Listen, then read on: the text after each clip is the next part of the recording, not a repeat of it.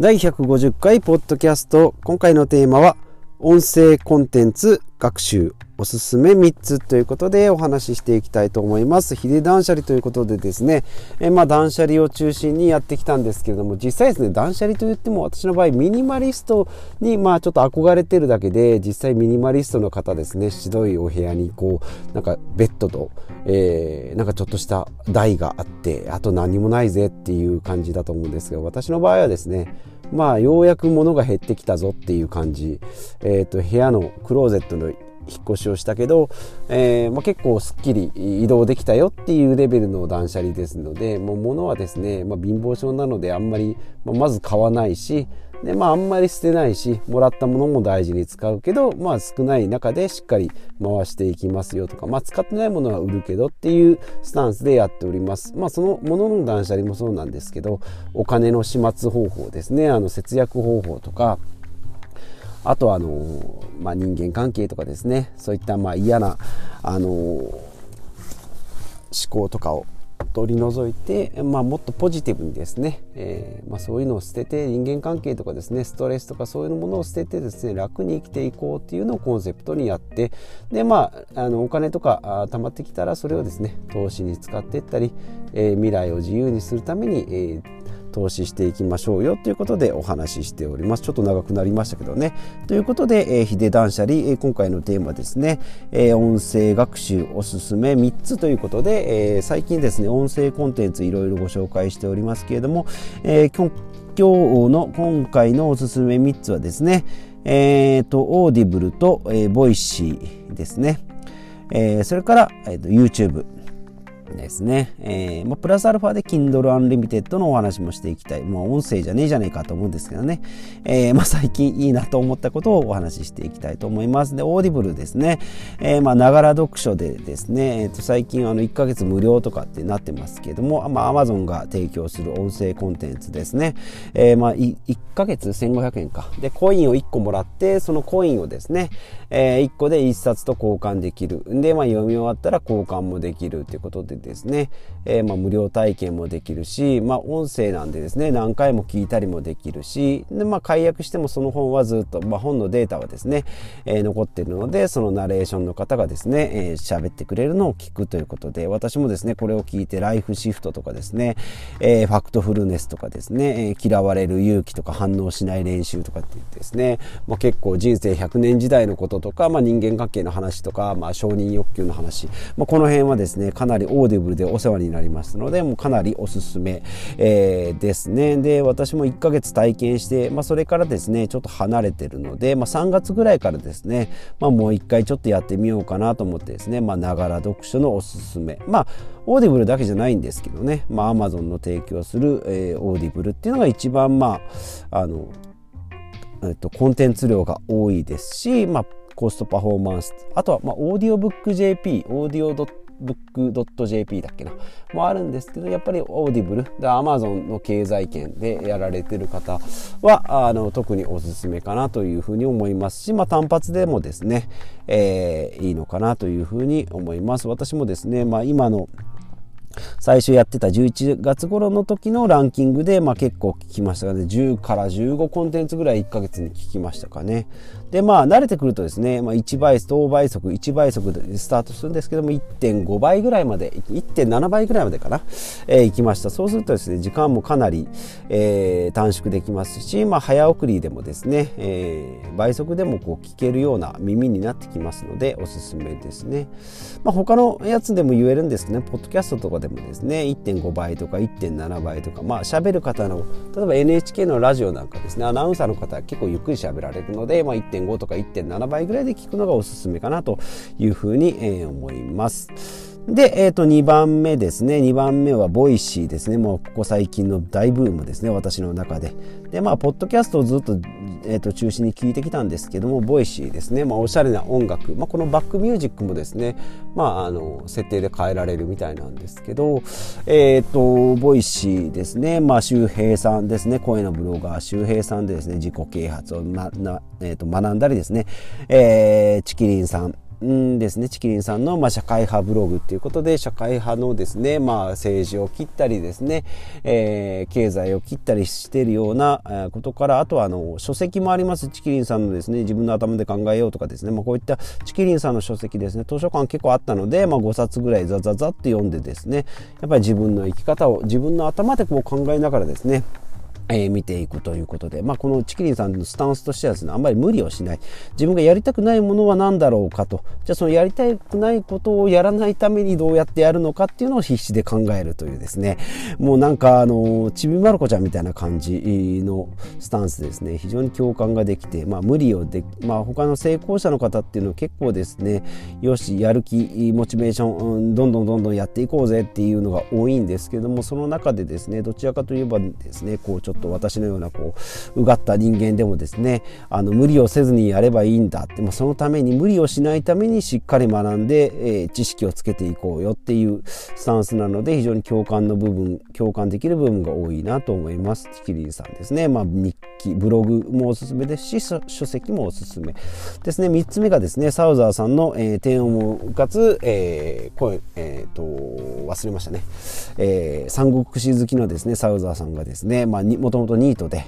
えー、今ラーメン屋をやったり養蜂場と蜂のとこですね養蜂場とかですね、えー、と男性の化粧品希少化粧品を売ったりしてるってことでまあもともと不動産投資も、まあ、今もかなやってると思うんですけども、えーまあ、ニートからですね、まあ、ずっとその頃に Audible を聞いたりして知識をつけて、えー、楽に、えー、勤め人でですねえー、搾取されないようにどうやって生きていくのかっていうこの資本主義、えー、経済のですねルールを知ってどうやって、えー、自由を手に入れるのかっていうのを、まあ、おも面白おかしくというかですね、まあ、サウザー、えー、聖帝サウザーと同じようにですねこうなんていうんですかねこうカリスマ性を持った感じでですね喋、えー、りも非常に上手ですしあとはまあちょっとこうカリスマ性もですね何なんでしょうねサウザーという名前からなのかそういうのもまあでもやっぱりこう話してる内容もですね、まあ、歴史は私私あんまり得意じゃないんですけど歴史の話もどんどん出てきます。三国志の話も出てきますしいろんな例え話も出てきます。西郷さんのお話とかも出てくるんですけどやっぱりこうよく分かりやすいですね。でなぜそれをするのかがもう明確なのでもうなんか切れ味がちょっと鋭すぎてですねもう本当にさすこの土日でですね、えこの2日間でかなり刺さってですねもう音声ボイシーだけでも30 30回、30回分ぐらい見たぐらい、えー、刺さりましてですね、まあ、その中で、えー、一個気になった、気に入ったのはですね、知恵と勇気、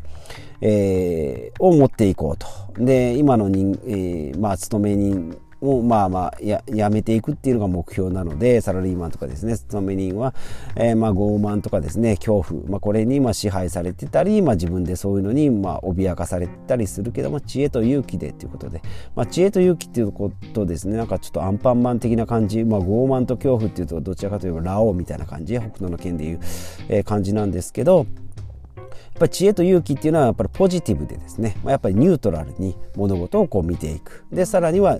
自分でこうすぐやる行動するということですね。ですのでまあ傷を負ったとしても、まあ、自分の、まあ、責任というかですね自分の行動力の、えー、上で、まあ、傷を受けたんであれば、まあ、それを今度は傷を少しずつ減らしていく、まあ、それによって、えーまあ、得た、えー、身をですね利益としてまたさらに突き進んでいくっていう。逆にまあ傲慢と恐怖っていうのはですね、まあ、今ある社会にこう憂いてですね結局他人のせいにしたり社会のせいにしたりっていう、まあ、ネガティブなマインドとか、まあ、相手を見下すことによって自分のポジションを確立したり相手をけなしてですね、まあ、自分の、えー、ポジションをこう、えー、維持していく、まあ、現状維持バイアスがですね、まあ、邪魔をして、まあ、そこから脱却できない、まあ、負のループに行くと。でまあ勤め人であれば、まあ、搾取されてたり、まあ、時間の切り売りですね、まあ、そういうので、えー、人生を消耗して、えー、限りある時間をですねみすみすなくしていきますよということですね、えーまあ、これは、えー、非常に知恵と勇気傲慢と恐怖っていうところですねこの対比の2つ、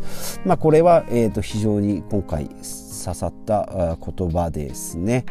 はい。ということで、まあ、ボイシー3つですね。特に、えー、周平さんも、えー、そうですね、文字を書くっていう、まあ、イケハヤさんもそうですしね、えー、文字を書いたりするブログとかでですね、まあ、収益上げる。まあ、チキリンさんも、まあ、えー、文字をえー、書いて、えー、なりわいにされてるんです。まあ、サウザーさんの場合はですね、自分のビジネス、コンテンツを、まあ、コンテンツを持てっていうのは周平さんも言ってるんですけどね、まあ、自分のビジネスを持て、不動産通してもいいですし、まあ、ラーメン作ってもいいし、まあ、自分から発するものをコンテンツにして、それを売っていこうよっていうところですね。ところで、まあ、ボイシーは、非常にですね、まあ、こう、昔の賢者じゃないんですけど、今実際にですね、まあ、成功してたり、成功しつつある人たちの話を聞けるっていうので非常に、えー、いいのかなというふうに思います。オーディブルはどちらかというとですね、まあ、昔の賢者の話、アドラー心理だったりですね、えー、まあ、草薙龍瞬さんは、まあ、違うんですけど、まあ、今の現役の僧侶さんなんですけど、えー、まあ、ライフシフトとかですね、海外の偉人さんの話を、えー、今偉人というか、まあ、えー、学者の方のお話も聞けるのでいいのかなというふうに思います。で、まあ、3つ目はですね、まあ、YouTube ってことは言わずもがなですね、まあ、動画じゃなしにながら読書、えー、ですね、オフラインでまあ再生しながらですね、えー、家事とかあそういった感じの時に聞いていくってことで、まあ、どういったものっていうと、まあ、お金の勉強のリベ大とかですね、中田のあっちゃんの YouTube 大学、ですね。あとはまあ本要約チャンネルの、えー、滝見さんとかりょうさんの、えー、とか、まあ、サラタメさんとかですね。まあそういった本の要約を聞きながら、最終的にはですね、えー、Kindle で本を読むということで、えー、今、アンリミテッドですね、昨日から、えー、と入りました。えー、サーファー薬剤師の、えっ、ー、と、